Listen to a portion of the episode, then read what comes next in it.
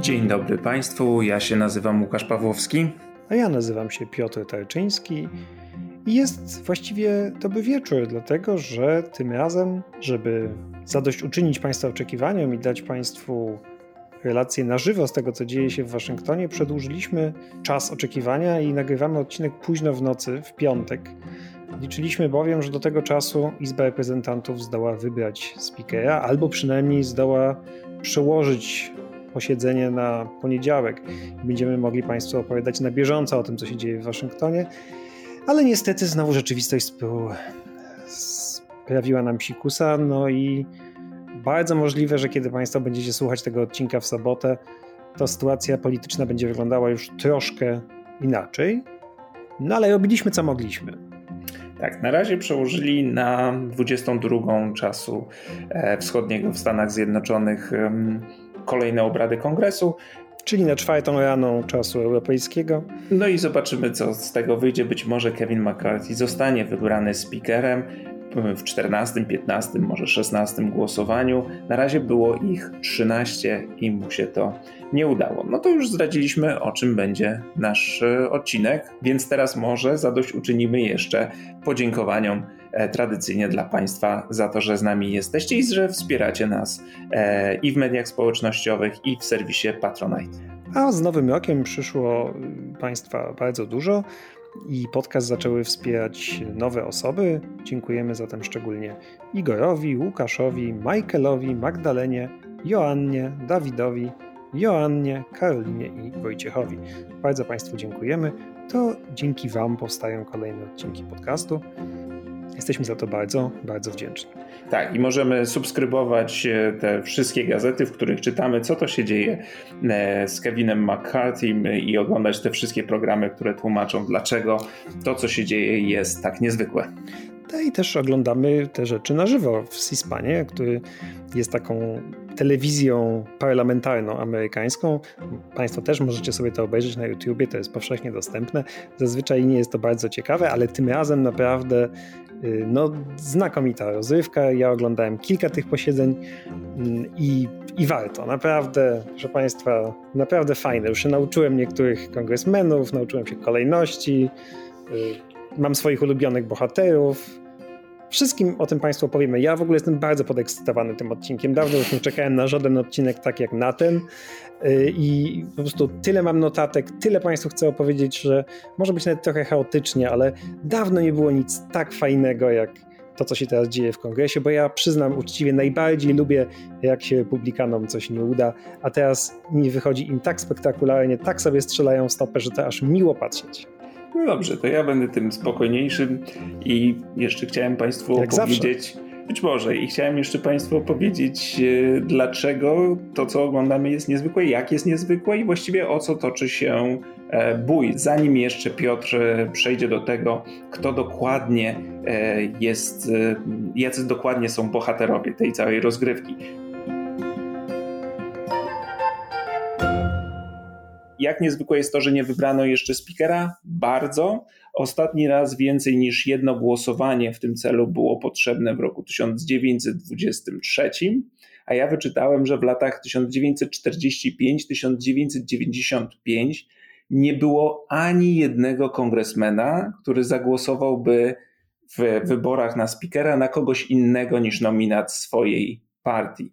Więc to, co się dzieje obecnie, jest e, naprawdę wyjątkowe, a w 1923, żeby wyłonić speakera, było potrzebne 9 głosowań, więc jak Państwo widzą, już ten rekord e, sprzed 100 lat został pobity i teraz wracamy do połowy XIX e, wieku, podaje rok 1856, kiedy żeby wyłonić speakera, i to jest absolutny rekord, potrzeba było 133 głosowania, więc tutaj jeszcze trochę McCarthy'emu zostało luzu.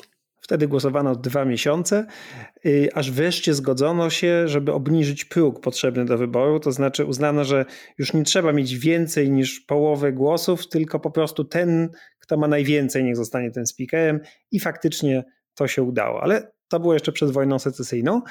A teraz mamy właściwie powtórkę z tej sytuacji sprzed 100 lat, tylko wtedy republikanie nie mogli wybrać swojego speakera w nowym kongresie, ponieważ mała grupka polityków partii republikańskiej szantażowała większość. Tylko wtedy to byli, jakkolwiek by to dziwnie dzisiaj brzmiało, postępowi republikanie. To znaczy, to była taka frakcja progresywnych republikanów, która domagała się zmian i domagała się ustępstw.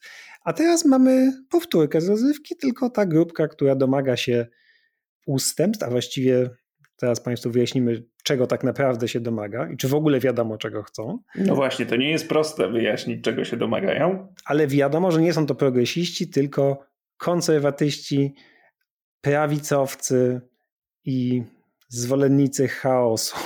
No to żeś ładnie powiedział. Konserwatyści, zwolennicy chaosu. To trochę jest sprzeczne, więc to... No nie w partii republikańskiej, która to partia konserwatywna jest partią naprawdę szerzącą chaos od, od, od lat. No tak, ale mi to jakoś jednak przeszkadza. Czystość pojęciowa nie pozwala mi się zgodzić na to, żeby tych ludzi określać e, mianem konserwatystów, bo właśnie oni chcą, tak jak powiedziałeś, chaosu. Bo to jest rewolucyjny konserwatyzm, nie rozumiesz, okay. Łukaszu. Dobrze. E, to jeszcze tylko dwa słowa o tej procedurze. Piotr powiedział, że do, do zwycięstwa potrzeba zdobyć większość oddanych głosów, czyli w tym wypadku byłoby to 218.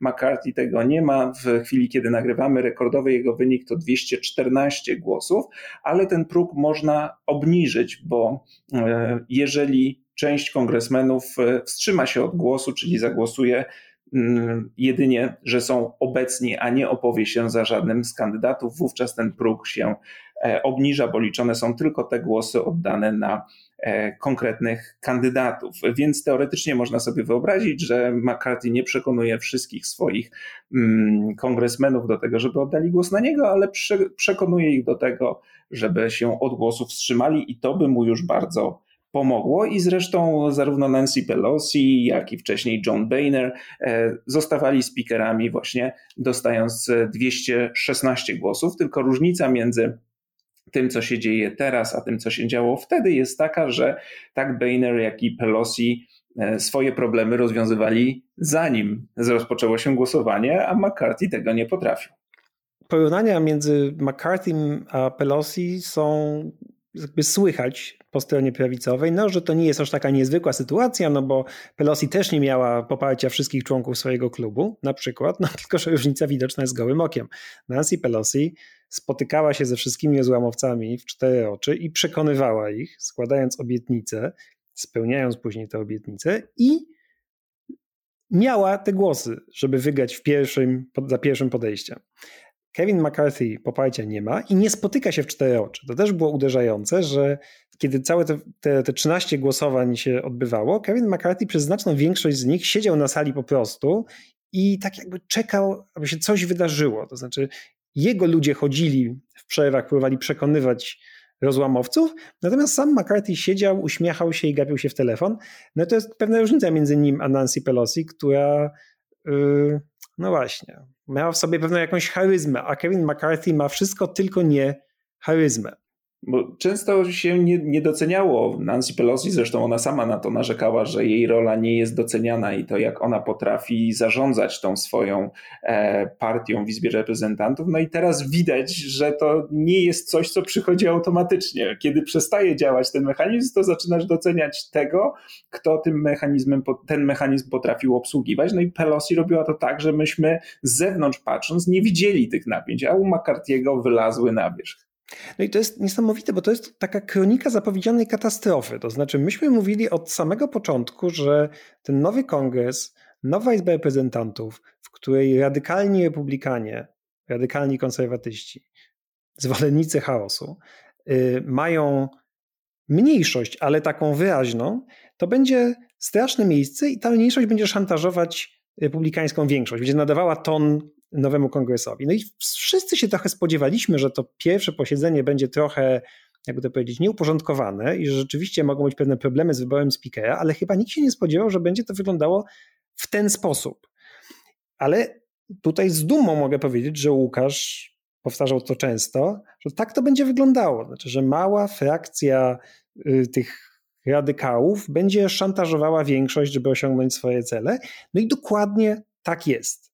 No ja się oczywiście czerwienie bardzo dziękuję, ale chodzi tutaj o, o ten paradoksalny wynik y, wyborów listopadowych. Opowiadaliśmy o tym Państwu, że z jednej strony ludzie odrzucili tych najbardziej ekstremistycznych kandydatów, lansowanych często przez Donalda Trumpa, oni przegrali.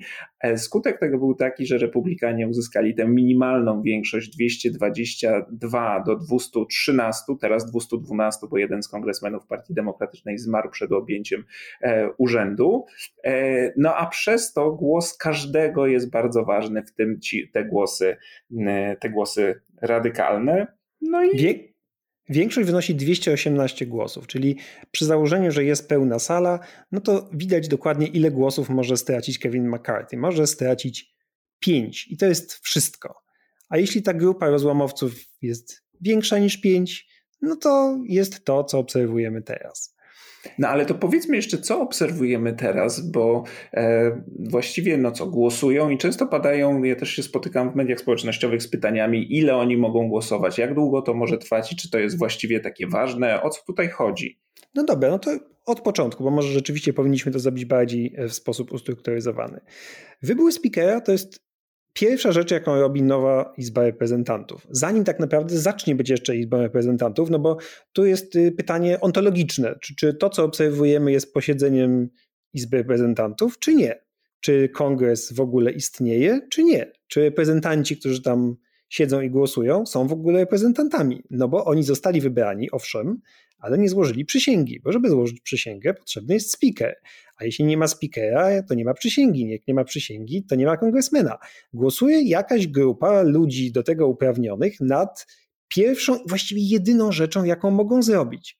Znaczy, przepraszam, oni mogą zrobić jeszcze jedną rzecz. Mogą zagłosować za przełożeniem posiedzenia na późniejszy termin, co już im się zdarzyło robić, i o czym później mogą jeszcze zagłosować za zmianą reguł jedną, nad zmianą nad jedną regułą, właśnie po to, żeby obniżyć ten próg, to znaczy zrobić to, co w 1856, uznać, że ok, to już nie trzeba mieć tej większości 218, wystarczy kandydat z największą liczbą głosów. No ale do tego jeszcze nie doszło. Na razie kongresmeni elekci zebrali się i muszą zrobić jedną rzecz. You had one job. No i zebrali się, przyjechali, proszę Państwa, wszyscy kongresmeni i kongresmenki z rodzinami, no bo te rodziny są też potrzebne, żeby zrobić sobie zdjęcie w czasie zaprzysiężenia. W związku z tym na sali posiedzeń mieli Państwo nie tylko kongresmenów i kongresmenki, ale też członków ich rodzin, małe dzieci, starsze dzieci.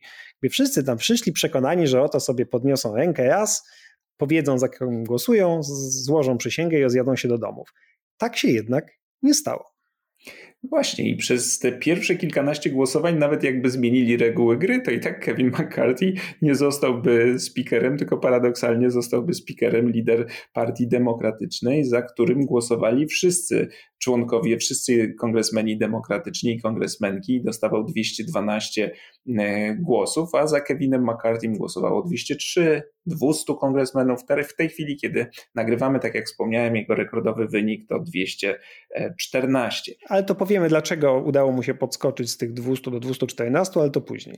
Tak, i jeszcze dwa słowa o tym, kim jest speaker, bo niektórzy e, zwracali uwagę, czy pytali też w mediach społecznościowych, e, czy to nie jest taka rola jak w Wielkiej Brytanii, że to jest taki urzędnik, który zarządza mm, pracami e, parlamentu czy izby, ale nie jest postacią partyjną, że właściwie musi być apartyjny czy ponadpartyjny. No nie, w Stanach Zjednoczonych jest inaczej.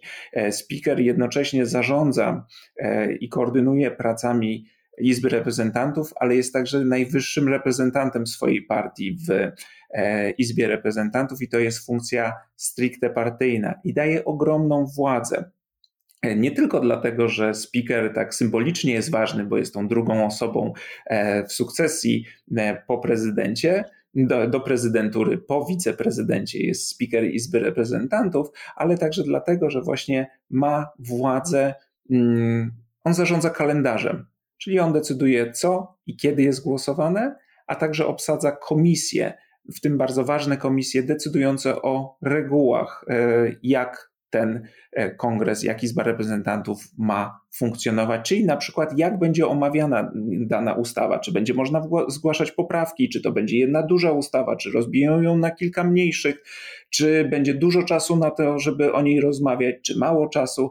To są wszystko może nudne rzeczy, tak się wydaje, ale mają fundamentalne znaczenie mm, praktyczne, no bo y, to, to, decyduje o tym, czy dany kongresmen na sali będzie miał szansę zabrać głos, czy nie, i czy jego głos będzie się liczył, czy nie. I bez speakera nie można zrobić nic. Nie można przyjąć regulaminu, nie można obsadzić komisji. W związku z tym te komisje też nie funkcjonują.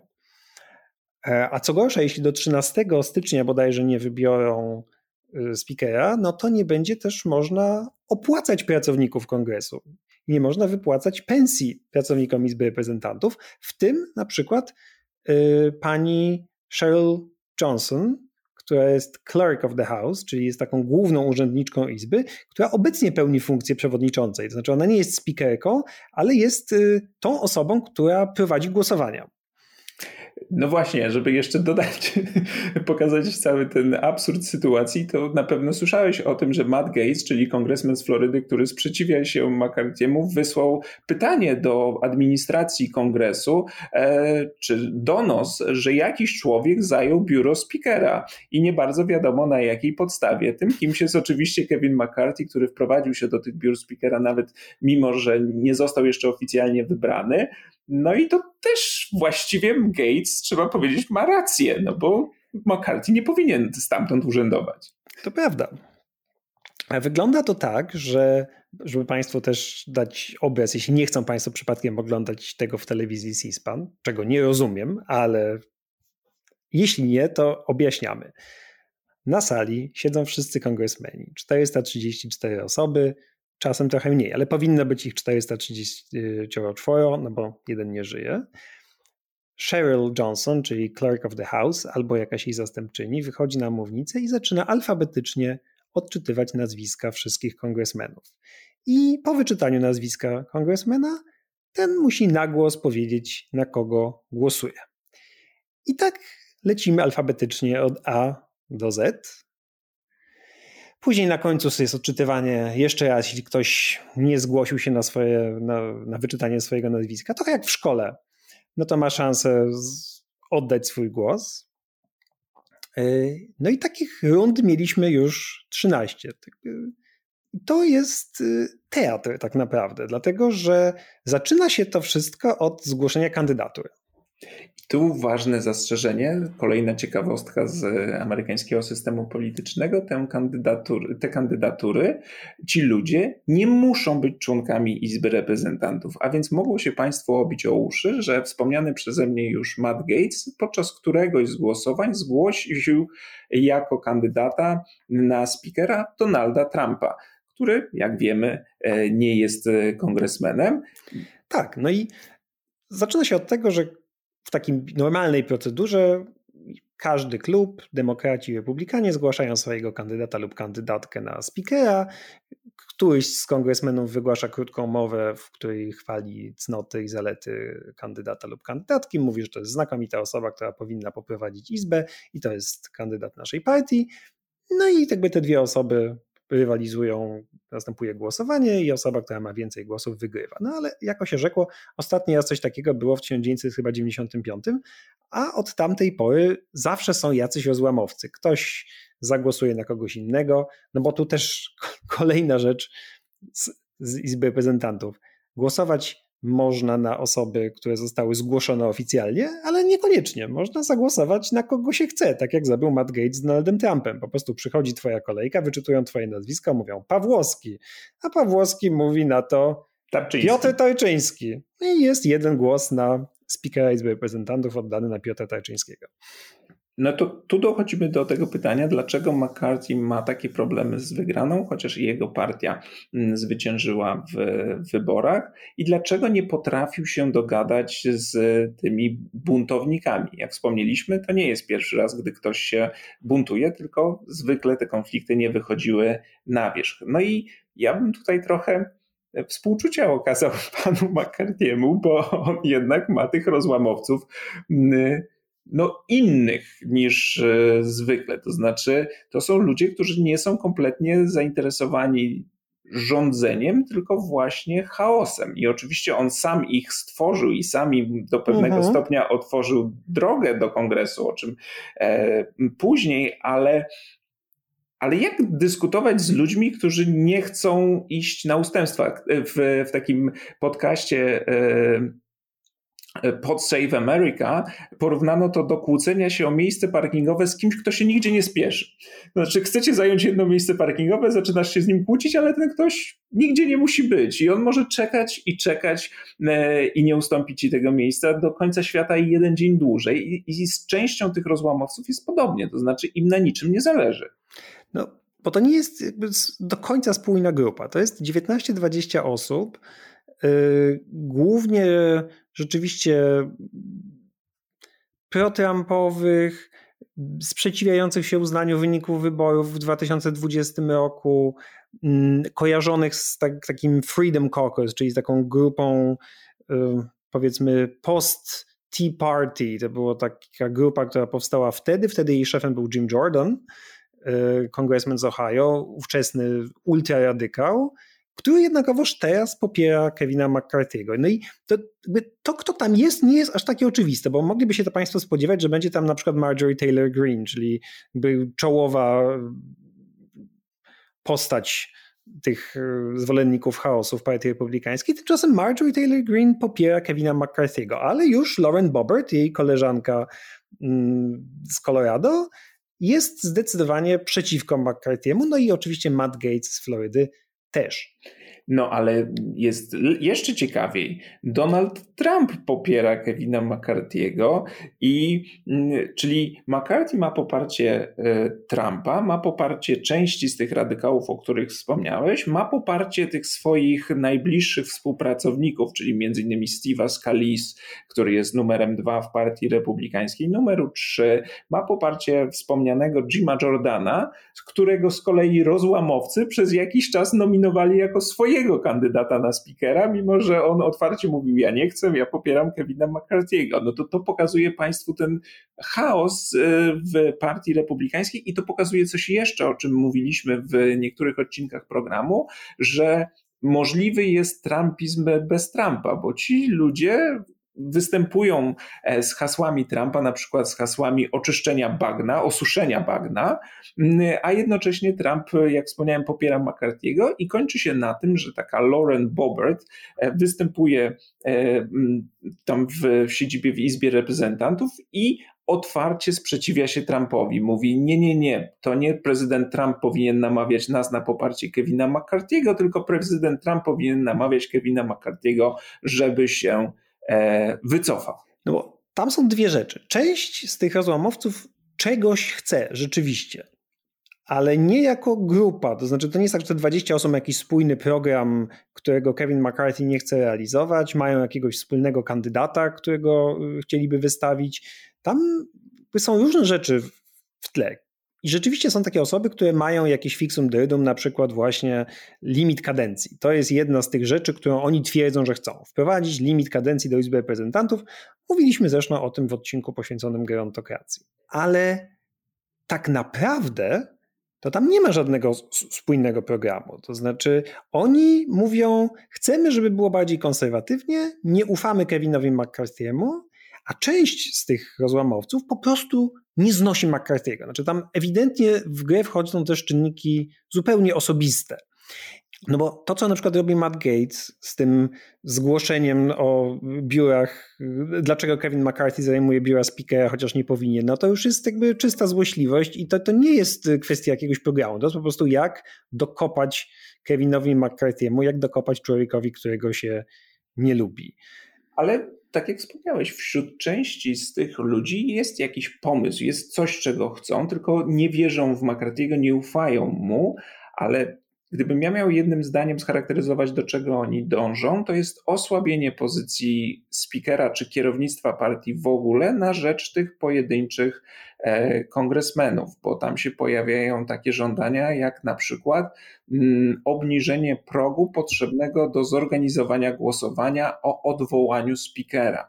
McCarthy poszedł już na daleko idące ustępstwa i zgodził się, żeby wystarczyło zaledwie pięciu kongresmenów do zgłoszenia takiego e, wniosku. Czyli pięć osób mówi, dobra, nie chcemy już e, tego speakera i jest głosowanie, czy się go pozbyć, czy nie. Czyli powtórka z tego, co obserwujemy teraz, a co jak Państwo widzicie jest y, no, bardzo, bardzo trudne, ale oni nie. Oni chcą, żeby wystarczyła jedna osoba do czegoś takiego. No i ja tego nie rozumiem, bo to nie jest racjonalne w żaden sposób. To znaczy, zgromadzenie pięciu osób do tego, żeby odwołać speakera, jeśli speaker ci się czymś narazi, nie jest żadnym problemem dla tej grupy. To znaczy, zbierasz Mata Gatesa, Lauren Bobbert i jeszcze trójkę kolegów i już masz. Y, obniżenie do tej jednej osoby to jest już tylko gest, znaczy to jest tylko po to, żeby pokazać, że chce się mieć no, liberum veto, bo tego się po prostu inaczej nie da określić. Nie chce nam się pięciu zbierać, jedna osoba, Matt Gates się ze złości na speakera McCarthy'ego i będzie mógł zarządzić głosowanie nad nowym speakerem. Czyli to jest osłabienie i tak już słabego McCarthy'ego, pokazanie mu, że będą mogli nim absolutnie pomiatać. Tak, no inne takie ważne y, rzeczy, które osłabiłyby pozycję McCarthy'ego, to jest na przykład e, wpuszczenie tych ludzi do wybranych komisji. E, I jest y, między innymi taka ważna komisja do spraw reguł, w której oni chcieliby mieć Tutaj czytałem różne opracowania, albo dwóch, albo trzech członków. W tej komisji jest 13 osób, z czego 9 to należy do partii rządzącej, a 4 do partii opozycyjnej. Więc jeżeli wpuszczono by trzech takich rewolucjonistów do tej komisji, no to wspólnie z partią opozycyjną mieliby większość, mieliby siódemkę. I to znowu jest coś, e, czy instrument, przez który mogliby na McCarthy'ego wpływać, no bo ta komisja ustala reguły debaty nad e, określonymi ustawami. No więc to jest potężna władza. Czy dana ustawa będzie jednym wielkim molochem i będziemy głosować raz nad powiedzmy kilku tysięcy, liczącą kilka tysięcy stron ustawą, czy rozbijamy ją na mniejsze i tak dalej, i tak dalej. To jest naprawdę potężna władza, jeżeli ich tam McCarthy wpuści. No i były jeszcze jedne żądania, takie zakulisowe, na które się McCarthy zgodził. To znaczy, żeby jego super PAC, czyli jego machina finansowa związana z establishmentem republikańskim, nie finansowała, nie brała udziału w prawyborach w bezpiecznych republikańskich okręgach. Już tłumaczę o co chodzi. Czyli jeśli pojawia jest taki okręg, w którym wiadomo, że wygrywają republikanie i prawdziwa rywalizacja toczy się w prawyborach, no to będzie jakiś kandydat establishmentowy i jakiś kandydat tych rewolucjonistów czy radykałów. I oni wymogli na McCarthy, żeby ten establishment nie brał w tym udziału, to znaczy nie finansował swojego kandydata, że w takich wyborach będzie mógł spokojnie wygrać ten bardziej radykalny kandydat, czyli jakby kolejny z rewolucjonistów. I na to się McCarthy też zgodził, to znaczy oficjalnie zgodził się jego super PAC, ale to jest tym wszystkim najlepsze. Znaczy, Kevin McCarthy idzie na kolejne ustępstwa. To nie jest tak, że on jest jakoś e, człowiekiem zasad, haha, i mówi nie, tak nie można robić, ponieważ jeśli zgodzimy się na e, ustępstwa wobec tych rewolucjonistów, to Izba Reprezentantów zamieni się w, w krainę po prostu bezprawia. Nie, on na wszystko się zgadza. Zgodził się na osłabienie tego progu potrzebnego do odwołania speakera, zgodził się na przyjęcie ich do, do ważnych i kluczowych komisji, zgodził się na to, żeby mieli wolną rękę w, w prawyborach. Tak naprawdę na wszystko się zgodził i Przyznał to nawet Matt Gates w którymś, w któregoś dnia, już nie pamiętam po której rundzie, powiedział, tak, no faktycznie McCarthy zgodził się na, na wszystkie nasze żądania, ale, i to jest tym wszystkim najlepsze, no może speakerem nie powinien być ktoś, kto sprzedaje duszę każdemu, powiedział Matt Gates. Innymi słowy, chcemy, żeby poszedł nam na ustępstwa, a jak pójdzie nam na ustępstwa, to znaczy, że jest człowiekiem bez kręgosłupa, a kogoś takiego wcale nie chcemy. I znowu Matt Gates paradoksalnie ma rację, ponieważ Kevin McCarthy jest człowiekiem bez kręgosłupa, który obieca wszystko każdemu i jakby pójdzie na ugodę z każdym i zaprzeda duszę diabłu, byle zostać speakerem Izby Reprezentantów. Zwłaszcza teraz, kiedy już się wprowadził do tego gabinetu, no więc wyprowadzka stamtąd byłaby super kompromitacją. Znaczy i tak już jest skompromitowany, no ale to już byłaby naprawdę szczyt wszystkiego. Ale właśnie dlatego, że on ustępuje wszystkim i zawsze w swojej karierze wszystkich ustępo, wszystkim ustępował, no to oni nim pomiatają, po prostu traktują go tak, jak go traktują. To jest chyba szerszy problem, bo wpuszczanie tych wszystkich rewolucjonistów do partii oczywiście zaczęło się już dawniej i tutaj Piotr kiedyś Państwu opowiadał, że historię Partii Republikańskiej można e, streścić w takiej opowieści o jej przesuwaniu się na prawo. E, polega to na tym, że jest jakiś establishment, przychodzi nowa fala polityków, którzy mówią, że będą walczyć z tym establishmentem e, i tak robią, sami zostają e, kierownictwem partii i następnie przychodzi nowa grupa, która ich e, wymiata. No Zachodzi tak... z prawej i tak cały czas kolejni są zachodzeni z prawej i są zdziwieni, że przychodzą coraz więksi radykałowie. No i to jest dokładnie to i Kevin McCarthy godził się na to od Sam lat. brał w tym udział. Sam brał w tym udział i jakby i teraz to wszystko wróciło, żeby go ugryźć w tyłek. No i za tego zero współczucia Łukaszu. Ty mówisz, że jakby jest, mu, jest ci go trochę żal. A skąd jest sam sobie winny? Jakby sam tego chciał i Grzegorzu dyndało. No.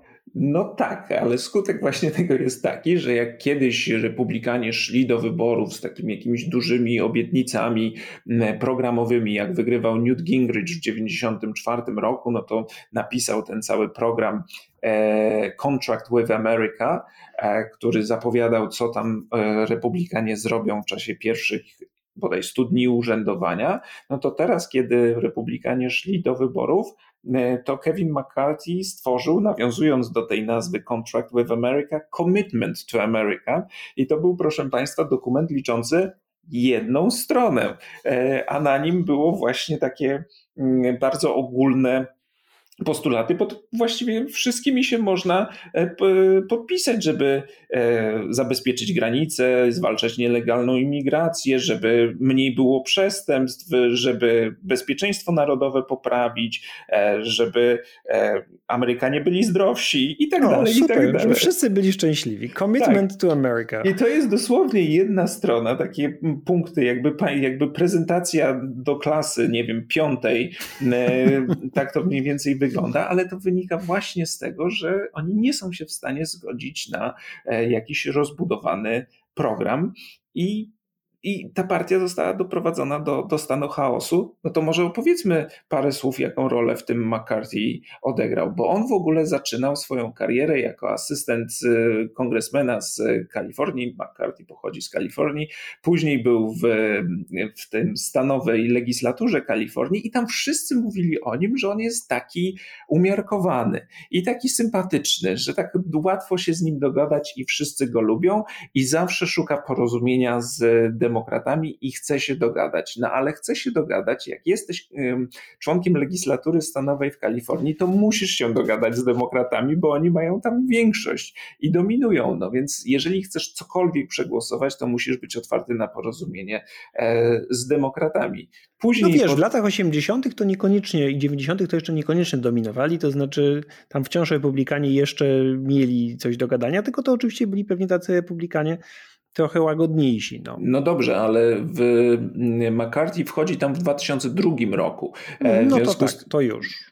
E, tak, i zostaje przewodniczącym szefem tej e, partii republikańskiej w legislaturze stanowej w, w Kalifornii. Później trafia do e, kongresu i bardzo szybko awansuje w strukturach kongresu. Już w roku 2010 wraz z dwójką kolegów takie konserwatywne pismo Weekly Standard pisze, że to są takie młode wilki, nowa nadzieja partii republikańskiej. Po angielsku to się nazwano ich Young Guns i McCarthy, Paul Ryan i Eric Cantor, bo to była ta grupa, e, chwytają się tego określenia i nawet, proszę Państwa, wydają książkę pod tym właśnie tytułem Young Guns. Nadal można ją kupić za kilkanaście dolarów e, na Amazonie, ale ja tego przyznam się nie zrobiłem. E, ale kiedy się wejdzie na tą stronę, jest również filmik promocyjny tej książki. Bardzo Państwu serdecznie polecam. Na pewno zamieścimy w naszych mediach społecznościowych. No i co się stało z tą dwójką kolegów McCarthy'ego? No już ich nie ma. No otóż to, znaczy Eric Cantor był nadzieją partii republikańskiej i, wydawało się, że przyszłym speakerem, ale został pokonany w partyjnych prawyborach przez jakiegoś radykała, który zaszedł go z prawej strony i wielki, ku wielkiemu zaskoczeniu wszystkich przepadł w prawyborach. No i tyle. Skończył się Eric Cantor. Paul Ryan, owszem, został kandydatem na wiceprezydenta u boku y, Mita Romneya w 2012 roku i później nawet został speakerem Izby Reprezentantów, ale w jakich okolicznościach? Był to 2015 rok. John Berner, czyli konserwatywny republikanin z Ohio, speaker Izby Reprezentantów, y, który też był podobno sympatyczny.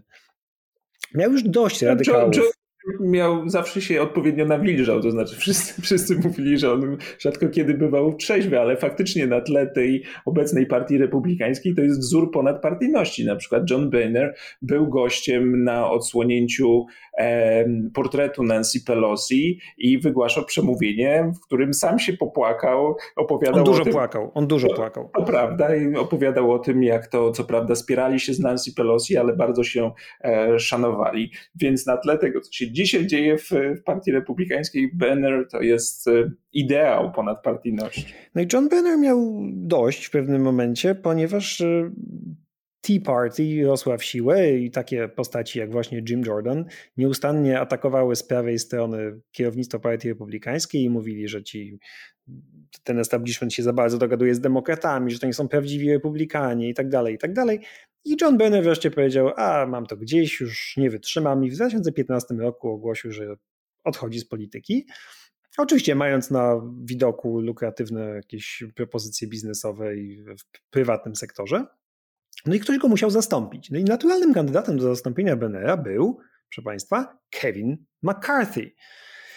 I już wtedy Kevin McCarthy był w ogródku, już witał się z gąską, już miał zostać speakerem Izby Reprezentantów, ale radykałowie, czyli między innymi Jim Jordan, z prawej strony powiedzieli nie, nigdy nie zagłosujemy na kogoś, kto był tak blisko Bonera i kto był jego właściwie prawą ręką i to jest, nie jest nasz człowiek, nie ma naszego poparcia. I efekt był taki, że Kevin McCarthy musiał zrezygnować. I wtedy speakerem został Paul Ryan, który wszakże nie utrzymał się na tym stanowisku długo, bo historia się powtórzyła. Też uznał, że nie da się skopać z koniem, mam tego dość i też odszedł z polityki. No on odszedł także dlatego, że nie chciał się przytulić do Donalda Trumpa, a Kevin McCarthy nie miał takich oporów. Ja znalazłem ciekawą opowiastkę o Kevinie McCarthy, która dobrze pokazuje, e, jaką jest e, osobą. Otóż jest rok 2013, Kevin McCarthy jest wówczas rzecznikiem dyscypliny Partii Republikańskiej, tak jak powiedział, ważna postać dla speakera. I mamy głosowanie jest y, bunt w Partii Republikańskiej, nie wszyscy chcą głosować, to jest jakaś ustawa, to są ustawy podatkowe, które forsuje speaker John Boehner. McCarthy ma zebrać potrzebne głosy i to robi, ale kiedy sam wie, że te potrzebne głosy już ma, to wspólnie z Ericiem, z Ericiem Kantorem głosuje przeciwko tej ustawie, za którą zbierał e, głosy. I Boehner, podobno całkowicie zaskoczony, pisze o tym we swoich e, wspomnieniach, miał do nich wykrzyknąć na sali Are you shitting me? E, I ta scenka ma pokazywać, że McCarthy zawsze gra na dwa fronty i zawsze próbował tych radykałów jakoś udobruchać i właściwie stać się takim człowiekiem, który ich wprowadzi do izby i nad nimi zapanuje. No, nie do końca się udało. W ogóle się nie udało, dlatego że oni go nie szanują. Zarzucają mu, że jest zbyt mało konserwatywny. I to jest prawda, dlatego że McCarthy, o ile mi wiadomo i wszędzie to czytam, nie ma właściwie żadnych poglądów. Znaczy, to jest człowiek, który nie ma jakiegoś. E, on jest w partii konserwatywnej, bo lubi pieniądze, ale tak naprawdę to jest człowiek bez poglądów politycznych. Tak, dokładnie. Tak można wyczytać w, w profilu zamieszczonym, w, w, długim, obszernym profilu zamieszczonym w tygodniku New Yorker, że dla McCarthy'ego nie ma żadnych czerwonych linii, nie ma żadnych takich najważniejszych przekonań politycznych czy zasad, których nie można by pogwałcić. Jest za to chęć do dostosowania się do nastrojów jego, mm, jego partii. No i dlatego, kiedy Donald Trump y, został kandydatem tej partii na prezydenta i potem prezydentem, no to Kevin McCarthy, chociaż początkowo był przeciwko Trumpowi, szybko się z, z Trumpem dogadał i do tego stopnia, że był nazywany moim Kevinem przez Donalda Trumpa, bo taki był sympatyczny i gotowy na robić wszystko, co Donald Trump każe. Mm, później po 6 stycznia, którego zresztą rocznicę właśnie obchodzimy drugą, bo nagrywamy ten odcinek 6 stycznia, e, chciał rezygnacji Trumpa, ponieważ by słusznie doszedł do wniosku, że Donald Trump ponosi winę za atak na Kapitol y, i, i chciał się, zamierzał się domagać od Trumpa, żeby ustąpił ze stanowiska. Y, zaprzeczał temu, ale potem wyszły dowody na to, że rzeczywiście taka, taka konwersacja miała miejsce. Mm, ale co zrobił Kevin McCarthy, kiedy się zorientował, że to jednak y, Trump jest potrzebny? Ukorzył się, pojechał do Mar-a-Lago, przeprosił i znowu wrócił do roli mojego Kevina.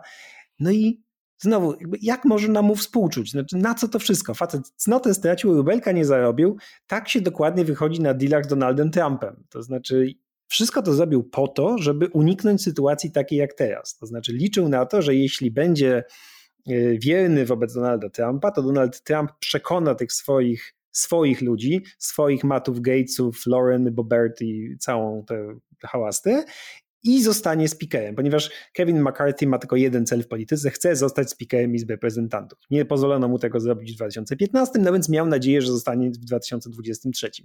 No i co? No i na dealach z Donaldem Trumpem wychodzi się dokładnie tak jak zawsze. Wystarczy zapytać każdego. No to jest zresztą kolejny czynnik, który osłabia jego pozycję, bo wszyscy doskonale wiedzą, jak bardzo mu zależy na tym, żeby być tym speakerem e, i no, w związku z tym mogą żądać od niego e, niemal wszystkiego, bo wiedzą, że pójdzie e, na ustępstwa, ale wiesz, problem polega na tym, że nawet gdyby on. Tylko, że on ustępuje, a oni tego nie chcą, bo wiedzą, że jest człowiekiem bez kręgosłupa, któremu nie można ufać, dlatego że y, teraz mówi tak, później zrobi inaczej. Oczywiście przy tych nowych zasadach, których oni się domagają, że wystarczy głos jednej osoby, żeby odwołać speakera, no to wiedzą, że McCarthy nie będzie mógł za bardzo fikać, no bo jeśli coś zrobi, co im się nie spodoba, to oni doprowadzą znowu do chaosu. Więc tak myślą, że to jest jakieś zabezpieczenie, ale ja myślę sobie, że Kevin McCarthy ma tylko jeden cel: zostać tym cholernym speakerem i on wie, że nie wytrzyma na tym stanowisku dwa lata, no bo albo oni go odwołają, albo on psychicznie nie wytrzyma. I po prostu będzie rok i tyle. Tak jak John Berner czy Paul Ryan przeniesie się do sektora prywatnego i już. Będzie miał w CV były speaker i spoko. Co do tego wytrzymywania psychicznie, to bym się nie zgodził, bo znam takie przykłady polityków i to zresztą tutaj dość blisko nawet nas, którzy są pokażani regularnie i mimo to wytrzymują. I ja jakoś podziwiam. Nie wiem, o kim mówisz no to trudno, to już zostawiam każdemu, żeby się domyślił, ale to jest jednak w jakimś sensie no, godna podziwu wytrzymałość. To znaczy, że mieszają cię z błotem codziennie i pokazują ci, jak jesteś słaby i jak się z tobą nie liczą, a ty musisz wychodzić i bronić albo tych ludzi, albo udawać, że nic się nie stało i nikt na ciebie nie pluje, tylko deszcz pada. Więc pod tym względem McCarthy jest niesamowicie wytrzymały i potrafi z uśmiechem mówić rzeczy e, sprzeczne jednego dnia dnia i drugiego dnia. I to, co powiedziałeś o 6 stycznia, jest tego dobrym przykładem. No, McCarthy początkowo próbował bronić Liz Cheney, kiedy ta otwarcie na każdym kroku mówiła, że wybory nie zostały ukradzione, a Joe Biden jest legalnie wybranym prezydentem, natomiast Trumpa nie powinno być w partii, więc przez moment e, i ją bronił, ale kiedy okazało się, że nie da się jej bronić, bo ona naprawdę wierzy w to, co mówi, no to bez żadnego żalu się e, od niej e, odciął. No i nie jest żadną tajemnicą, że na przykład bliskim przyjacielem Kevina McCarthy'ego jest e, Frank Luntz, czyli ten e, specjalista od sondaży republikańskich, z którym e, rozmawialiśmy i którego publikowaliśmy, z którym rozmowę publikowaliśmy w jednym z ostatnich odcinków. I Frank Luntz na każdym kroku podkreśla, że Trump jest zarazą tej partii i nie, jak gdyby, że z Trumpem republikanie nie są w stanie dalej funkcjonować. No i myślę, że jego przyjaciel pewnie prywatnie się z tym zgadza, tylko nie jest w stanie zrobić nic, żeby się Trumpowi postawić. No i tyle. No, ponieważ liczył na to, że w tym dealu, w tym zaprzedaniu duszy Trumpowi przynajmniej osiągnie tyle, że poparcie Trumpa pomoże mu przekonać radykałów. Tymczasem nic z tego.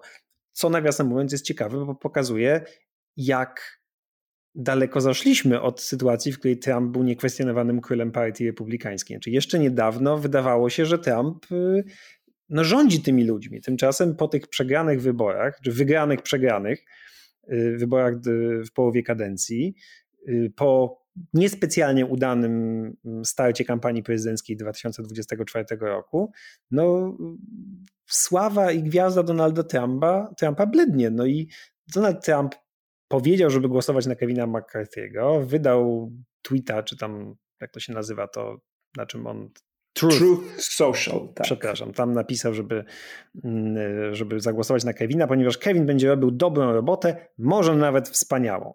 Takie wydał polecenie, ale to absolutnie nic nie dało, znaczy nie przekonało ani jednej osoby z tej grupy rozłamowców, no to, no to wiesz, o czym to świadczy? To znaczy, że jego już nie słuchają.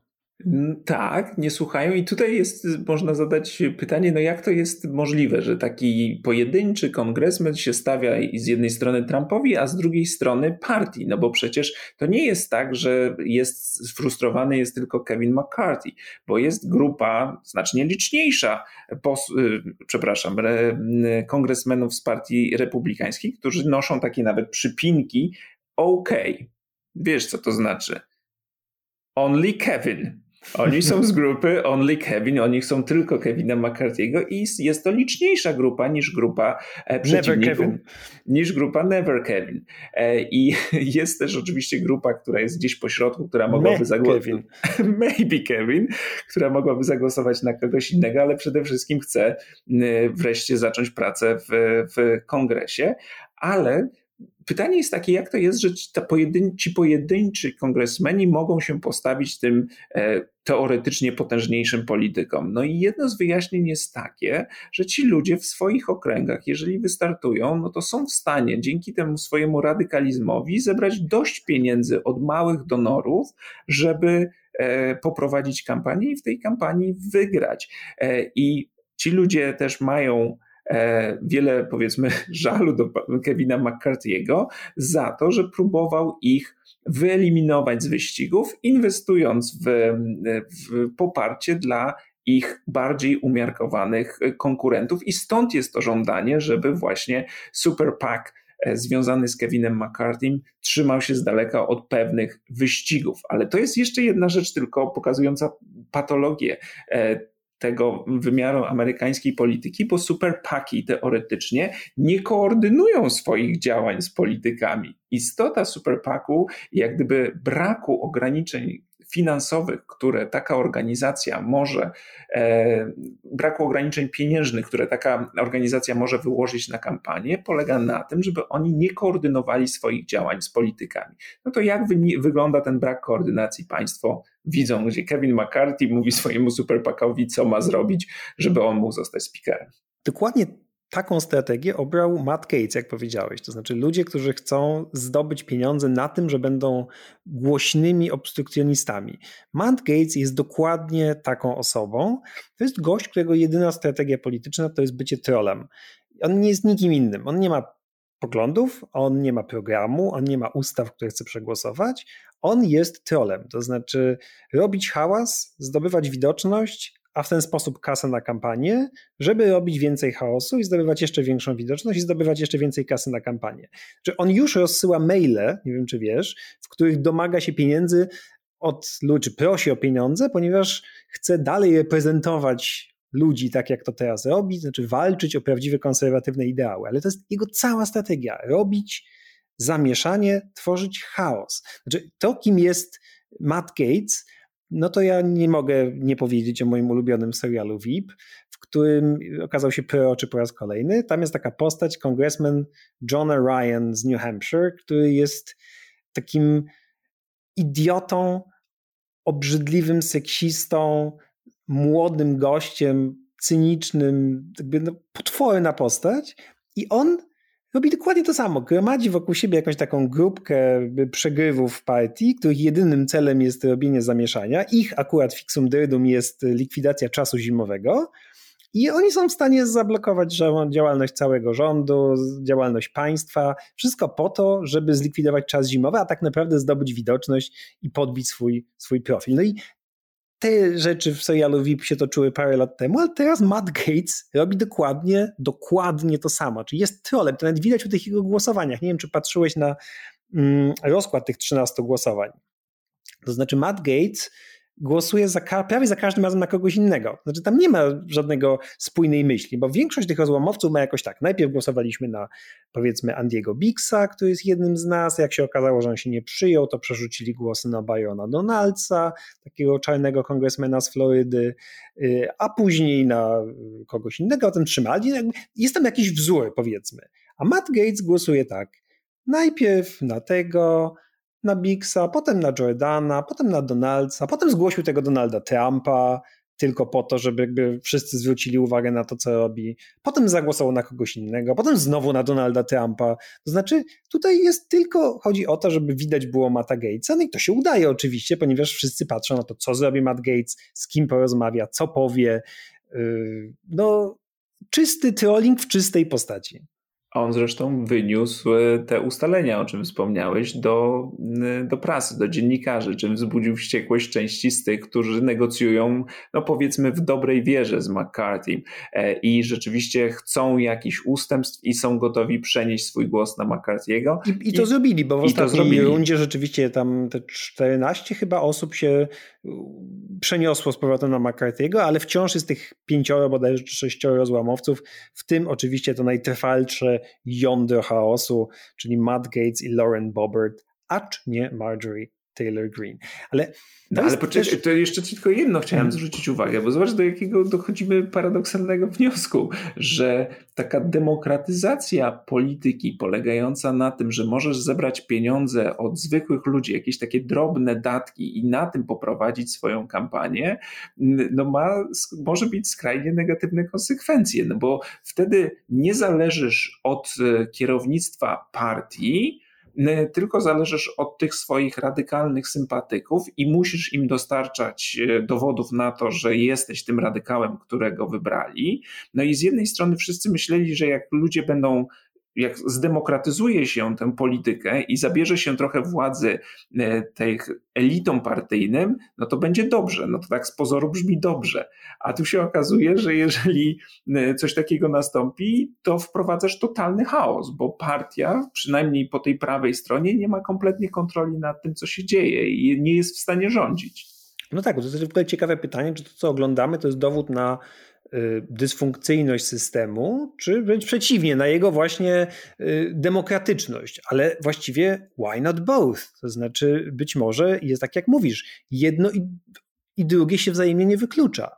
No bo i to jest ciekawe, bo to nie ma tej, w tej dyskusji, co oglądamy, czy dowód na to, że wszystko działa jak należy, nawet jeśli jest to nieco no, takie nieeleganckie, powiedzmy, czy na to, że wszystko się wali na naszych oczach i ten system kompletnie nie działa, to ta, ta, ten spór nie przebiega wcale tak w oczywisty sposób, że prawica mówi jedno, a lewica mówi drugie. Ja czytałem jakby różne komentarze, no i z jednej strony mamy na przykład osoby, które mówią, że no to jest katastrofa, jeszcze to jest jak 2-6 stycznia, porównywalne zagrożenie i jakby kompromitacja Stanów Zjednoczonych i w ogóle nie wolno tego oglądać z popcornem i piwem w ręku. Mm, bo to jest, no, to, to, to, oglądamy, to jest w ogóle koszmar, nowy 6 stycznia. I takie głosy są oczywiście zarówno po tej stronie liberalnej, powiedzmy, ale też po części, części tych takich rozsądnych konserwatystów, powiedzmy. David Frum coś takiego pisał w Atlantiku na przykład. A z drugiej strony masz tych, którzy mówią, no ale nie, chwila, to jest demokracja, to jest budowanie konsensusu, a nie dyktat. No wcześniej było tak, że po prostu partia sobie coś ustalała i potem to przegłosowywała, teraz mamy prawdziwą demokrację. I tak mówi na przykład Tucker Carlson, ale też tak mówi część lewicy. No bo to oni mają trochę racji, e, bo rzeczywiście niektóre z tych postulatów, które są zgłaszane, nie byłyby głupie, gdyby były egzekwowane w dobrej wierze. No bo jest e, objawem pewnej patologii systemu, że możesz, że głosujesz ustawy liczące po kilka tysięcy stron, które są publikowane na 2-3 dni przed głosowaniem. E, ludzie nie mają możliwości zgłaszania do nich poprawek. Mało tego, nie mają nawet możliwości, żeby się z całą ustawą e, zaznajomić i muszą nad, nimi, na, nad tymi ustawami głosować. Więc rozbicie tych ustaw może byłoby dobre, e, bo poprawiłoby jakość tej legislacji i rzeczywiście zdemokratyzowało cały proces. Tylko, że. Nie o to im chodzi, tak naprawdę. Właśnie, tylko, że im chodzi o to, żeby mieć więcej głosowań, w których będą mogli blokować poszczególne e, jakieś propozycje, a ustawy są zbijane w te wielkie molochy właśnie po to, żeby ograniczyć liczbę głosowań, żeby ci szaleńcy, którym zależy na, te, na tym, żeby system nie działał, nie mieli możliwości e, zablokowania. Więc e, wszystko działałoby dobrze i ich postulaty można by przyjmować e, i nad nimi się poważnie zastanawiać, gdyby te niepisane normy były szanowane i gdyby tym ludziom rzeczywiście zależało na tym, żeby mieć lepsze ustawy, lepsze prawo, a nie na tym, żeby na przykład ograniczać finansowanie na programy, które są potrzebne, albo na tym, bo na tym także im zależy, żeby pokazać, że ten rząd centralny nie działa i wtedy oni mogą wrócić do wyborców i powiedzieć: Zobaczcie, trzeba to bagno osuszyć, bo nic nie działa. A że nie działa z ich winy, a to już przemilczą. No i teraz zastanówmy się, co w tym wszystkim robią demokraci. No bo Siedzą e, i głosują. Siedzą, uśmiechają się, głosują lojalnie za Hakimem Jeffreysem raz za razem. 212, 212, 212. Tam dopiero w ostatniej rundzie jeden kongresmen e, był w szpitalu, więc nie mógł zagłosować, ale z kolei na zupełnie ostatnie głosowanie, na to 13 wrócił prosto ze szpitala, żeby zagłosować. A więc demokraci pokazują, że są partią porządku, że są partią odpowiedzialną, że mają zjednoczony front, mimo że są ideologicznie zróżnicowani.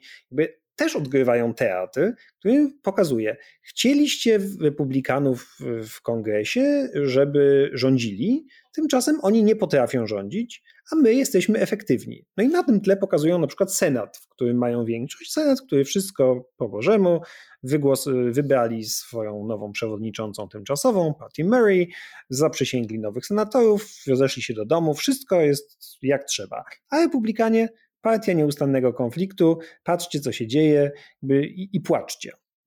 A Amerykanie to rzeczywiście oglądają, no bo y, to wszystko jest relacjonowane na żywo w telewizji C-SPAN i to też ciekawostka, bo normalnie posiedzenia C-SPANu, czy jakby relacje z telewizji parlamentarnej powiedzmy, no to jest tam jedna kamera, która koncentruje się na, na podium i, i tyle. No nie jest to bardzo emocjonujące.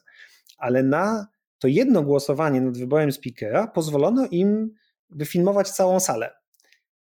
Tu jedna rzecz. Po, pozwala się, właściwie nie wiadomo, czy pozwolono, bo ja słuchałem wypowiedzi jednej dziennikarki z stacji PBS, która mówi, że właściwie nie wiadomo, co wolno, bo nie ma reguł. W związku z tym oni chodzą po tym kongresie i filmują różne rzeczy, których wcześniej na przykład nie mogli, a robią to właśnie dlatego, że wszystko jest w stanie płynnym i zawieszenia. Tak, no i dzięki temu ludzie widzą, jak wygląda posiedzenie kongresu. Znaczy, widać nie tylko te głosowania, ale też y, jak ci kongresmeni elekci siedzą, gapią się w telefony, rozmawiają ze sobą, chodzą po sali, yy, albo nie ma właśnie ich na sali, kiedy powinni być. Znaczy, no, jakby mają nagle wgląd w to wszystko, co wcześniej odbywało się trochę za zamkniętymi drzwiami. I to też działa na korzyść demokratów, dlatego że no właśnie demokraci tam są tą partią porządku, odpowiedzialności i rozsądku. A po drugiej stronie mamy republikanów, którzy nie są w stanie po prostu skapitalizować sukcesu, no bo jakby nie było, zdobyli większość. No i rzeczywiście można było na sali zobaczyć takie niezwykłe um, scenki, jak to Paul Gosar, czyli kongresmen z Arizony, który um, został ukarany przez Komisję Etyki między innymi za to, że publikował takie filmy animowane, przerobione, na których um, zabijał Aleksandrię Ocasio-Cortez. Jak teraz gawędzi sobie z kongresmenką Cortez, e, żeby się upewnić, czy aby demokraci nie pomogą Kevinowi McCarthy'emu zostać e, speakerem. Cortez zapewniała, że tego nie zrobią i faktycznie nie zrobią. Ale jak mogliby pomóc? No mogliby pomóc w ten sposób, że albo nie wzięliby udziału w głosowaniu, albo by oddali ten głos e, wstrzymujący się, a w związku z tym obniżyliby próg potrzebny do e, zwycięstwa. No tak, I... ale czy to jest w interesie demokratów tak naprawdę pomóc Kevinowi McCarthy'emu wygrać? No więc ja uważam, że bo to też takie głosy widziałem. Demokraci powinni zachować się odpowiedzialnie i pomóc wygrać Kevinowi McCarthy'emu, ale na miłość boską. Dlaczego? To znaczy absolutnie no. nie. E, argument jest taki, że weźcie McCarthy'ego, bo jeszcze wybiorą kogoś gorszego, prawda? E, ale to nie jest żaden argument, bo to jest e, sprawa, która powinna zostać rozwiązana w ramach Partii Republikańskiej. I jeżeli jest jeden wniosek z tej całej awantury, to moim zdaniem jest on taki, i każdy sobie go powinien zapisać gdzieś albo zapamiętać, że idąc na ustępstwa wobec tych radykałów, nigdzie nie dojdziesz i zawsze zażądają czegoś więcej e, i że to jest recepta na katastrofę. Cała kariera McCarthy'ego to jest właśnie taka kariera ustępstw, taka kariera zeliga, nie? To znaczy on się zawsze dostosowuje do otoczenia, w którym jest i do czego go to doprowadziło widzimy, więc e, Republikanie, mówiliśmy to Państwu już wielokrotnie, mieli niejedną, niejedną okazję, żeby zmierzyć się z tym z frakcją radykalną w swojej partii. Po 6 stycznia była taka okazja, McCarthy z niej nie skorzystał, bo stchórzył. E, I, mm, I jeżeli oni tego nie zrobią, no to te kłopoty będą mieli permanentne. I teraz też słyszę takie głosy: o, dobrze, że ta walka rozgrywa się na początku urzędowania kongresu, a nie później. Tylko, że tak naprawdę nie ma tu żadnej walki, bo McCarthy idzie na kolejne ustępstwa, więc to nie jest żadna walka, to jest po prostu kapitulacja. Poza tym, jeśli zostanie już tym speakerem, albo już został tym speakerem, y, ale na warunkach radykałów, kiedy pozycja speakera jest tak potwornie słaba, no to ta walka będzie się toczyła za każdym razem. To znaczy, na następne dwa lata ten kongres będzie tak naprawdę bez przywódcy, a Kevin McCarthy, czy ktoś inny, kto będzie speakerem, będzie tylko jakąś no, figurantem, znaczy będzie osobą, która oczywiście formalnie będzie przewodniczyła Izbie Reprezentantów, ale formalnie będzie miała znikomą władzę.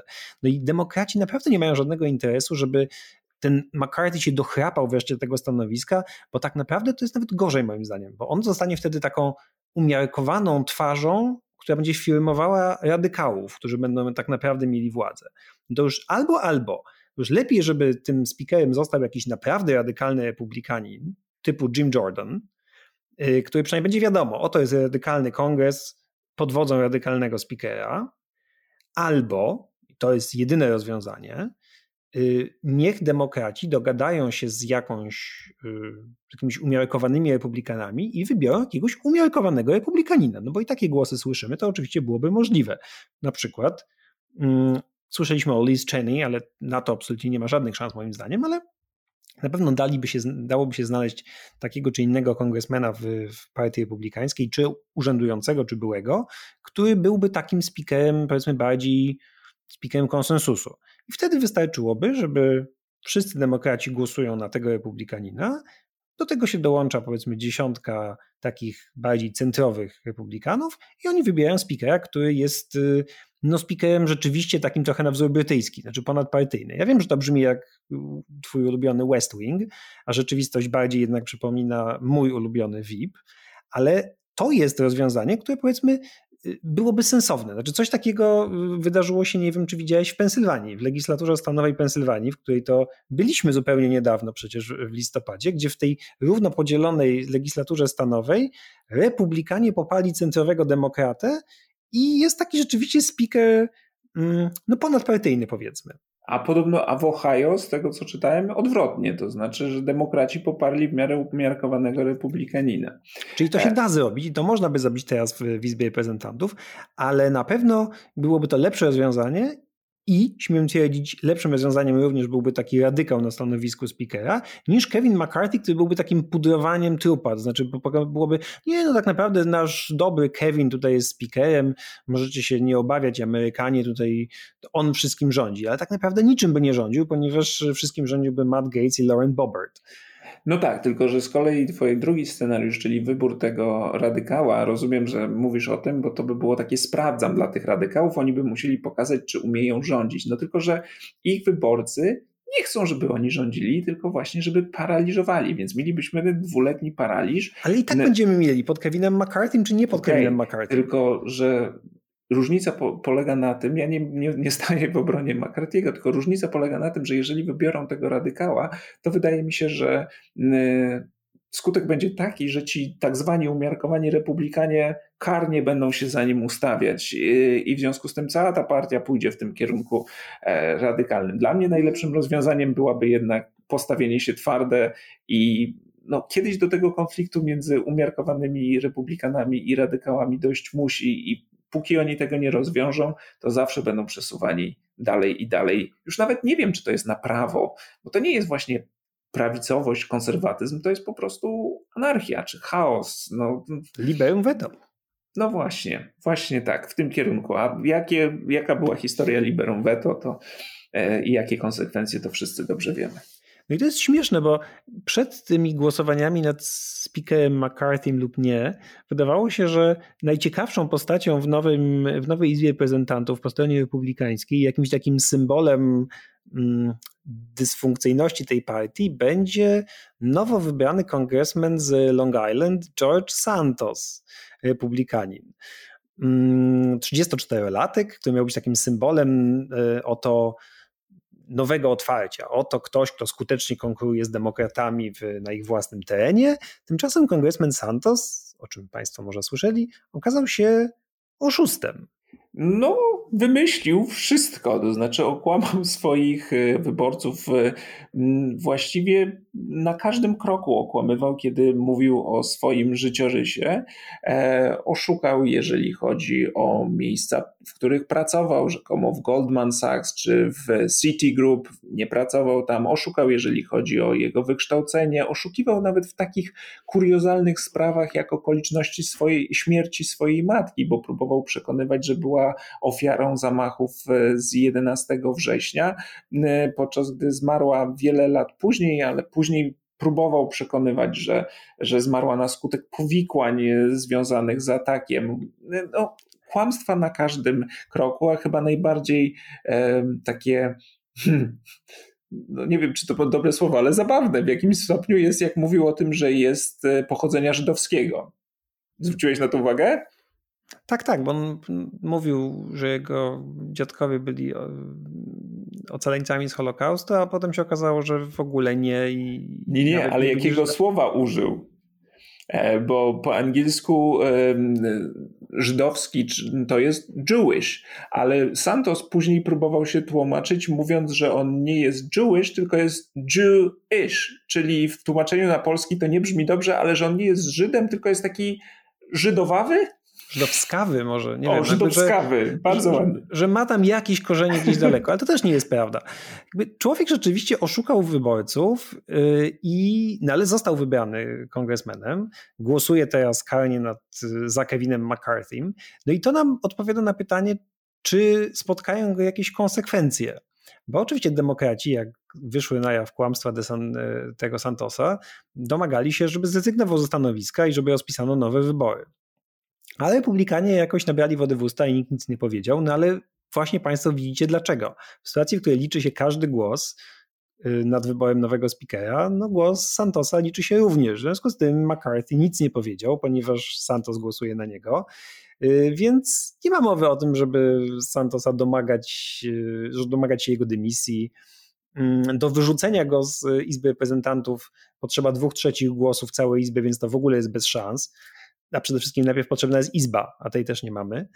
Mm, jedyne, co mogą mu zrobić, to jest tak naprawdę go y, potępić, znaczy udzielić mu nagany na forum całej izby.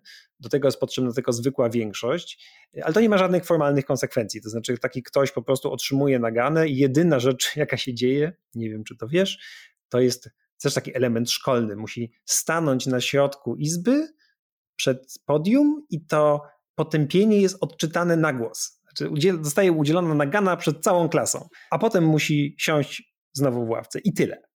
No i to jest pewnie to, co czeka Santosa. Chyba, że udowodniono by mu jakieś przestępstwa, na przykład jeżeli chodzi o finansowanie jego e, kampanii, bo to jest kolejna rzecz, z której nie potrafi się wytłumaczyć. Santos e, był w swoim życiu eksmitowany za niepłacenie czynszu, e, a później, krótko później, okazało się, że przeznaczył na swoją kampanię kilkaset tysięcy dolarów. Teraz ocenia się, że jest wart kilkanaście milionów dolarów jego majątek, ale on kłamał także na temat nieruchomości, które rzekomo posiada. No i jest także poszukiwany w Brazylii za e, posługiwanie się kradzioną książeczką czekową i to postępowanie brazylijskie ma zostać wznowione, bo jego wina została uznana, tylko nie odbył kary, bo Brazylijczycy nie mogli go znaleźć. Teraz już wiedzą, gdzie jest.